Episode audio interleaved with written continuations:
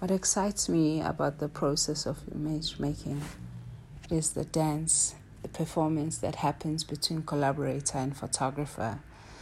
Conversation that goes beyond the technicalities of image construction, the movement of the photographer, the collaborator, the lines, the patterns, the light. It is all these things that makes the process a beautiful experience. It is the moment when a person is seen, heard, and understood.